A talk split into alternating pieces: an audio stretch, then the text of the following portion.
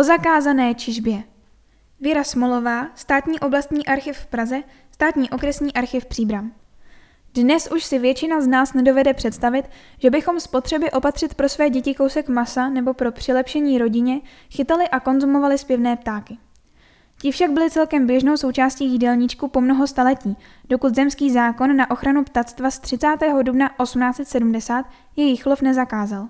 Když lidé chodili na ptáčky číhat po jeho vydání, dopouštěli se přečinu, i když lovili stehlíky, konopky, číšky, skřivany, pěnice nebo slavíky za účelem jejich chovu v klecích.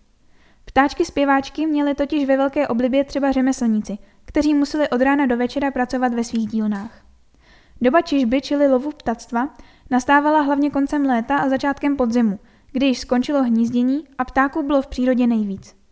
Stěhovaví ptáci byli připraveni k odletu, nijak však nespěchali, nebo tím podzimní příroda nachystala dostatek potravy. Kvůli větší bezpečnosti se zhlukovali do hejn, objevovala se i hejna ze severních zemí, do kterých zima přicházela dřív.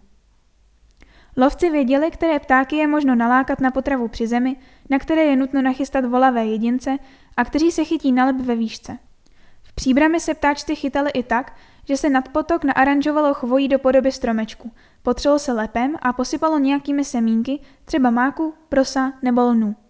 Ptáčci, kteří se přiletěli napít a nakrmit a sedli ptáčníkovi na lep, nemohli uletět. Čižbáři přes ně přehodili síť a dali je do klecí, nebo je prostě vzali do rukou, strčili do kapes a odnesli domů. Pochytaní ptáčci se museli rychle zužitkovat. V neděli 14. září 1884 se vydal na zakázanou čižbu 31-letý příbramský horník Elvis Procházka. Otec pěti dětí, který už byl jednou potrestán 24-hodinovým trestem pro lesní krádež. Vzal sebou své hornické kamarády Antonína Noska a Vojtěcha Provazníka s tím, že si chytí nějakou červenku. Usadili se vedle lesa Květná na Dušnické louce u potůčku, který procházka pokrýval chvojí. Té chvíli je překvapil mladý příbramský hajný Václav Míka, otec dvou dětí, který dostal od lesmistra rozkaz, aby o víkendu dobře hlídal, protože se v lese děje mnoho škod na ptactvu a všechny potůčky jsou pokryté chvojím, jeho šlámáním se zase škodí stromů. Hajný Míka se horníků zeptal, co tam dělají. Procházka řekl, že nic, ale Hajný opáčil, proč tedy dává chvůj na potok. Procházkovi kamarádi okamžitě utekli. Procházka se dostal s Hajným do křížku a byl z toho soud. Dne 25. září 1884 začalo u CK okresního soudu v Příbrami s Aloisem Procházkou hlavní přelíčení pro přestupek proti veřejným ustanovením a zřízením. Soudce musel vyslechnout několik svědků a verzí toho, co se stalo, včetně mnoha lží.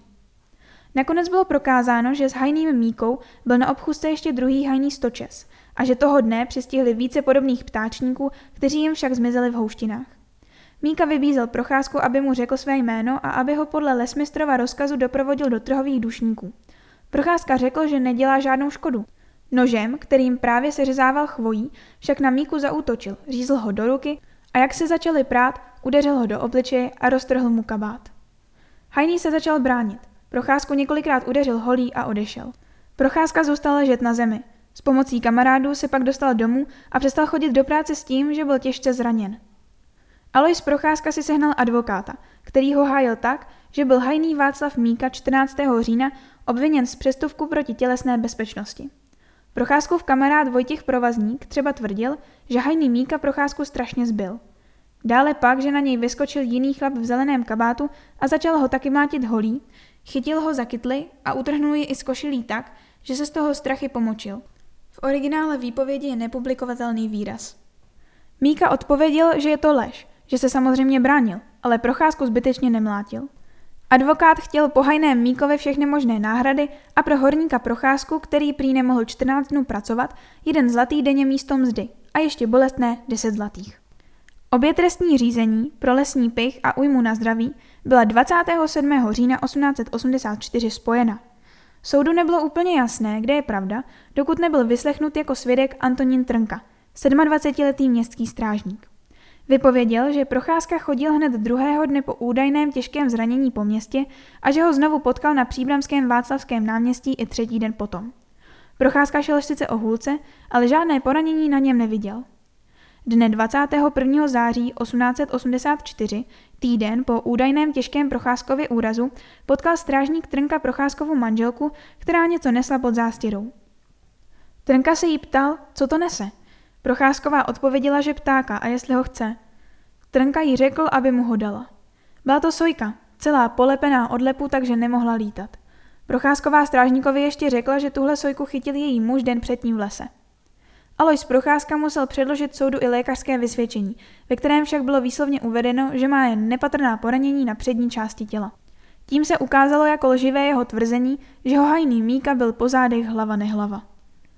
Hajný chtěl po Procházkovi náhradu 16 zlatých za obhajobu a nemožnost pracovat. Oba právní zástupci se dohadovali a CK okresní soud v Příbrami vynesl rozsudek, kterým odsoudil Aluze Procházku ke čtyřem dnům vězení zostřeného půstem, k náhradě nákladů trestního řízení a náhradě soudních útrat Míkovi ve výši pěti zlatých.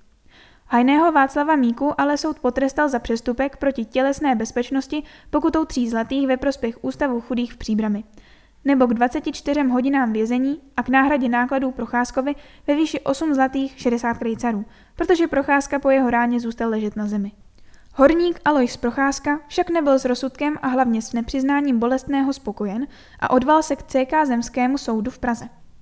Tento soud rozhodl, že Alois Procházka tělesně poškodil hajného Václava Míku při výkonu jeho služby, takže se jednalo o veřejné násilí. Václav Míka byl zproštěn obžalovy a náhrad trestního řízení v plném rozsahu, bolestné však nedostal. Procházka byl odsouzen k mírnějšímu trestu dvou dnů, zostřenému jedním postem a trest si odseděl v srpnu 1885. Ptáčníci prý lovili ptactvo až do druhé světové války, kdy byly tresty za čižbu zpřísněny a lidé tento zdroj obživy či přilepšení definitivně opustili. A čižba je u nás zakázaná stále.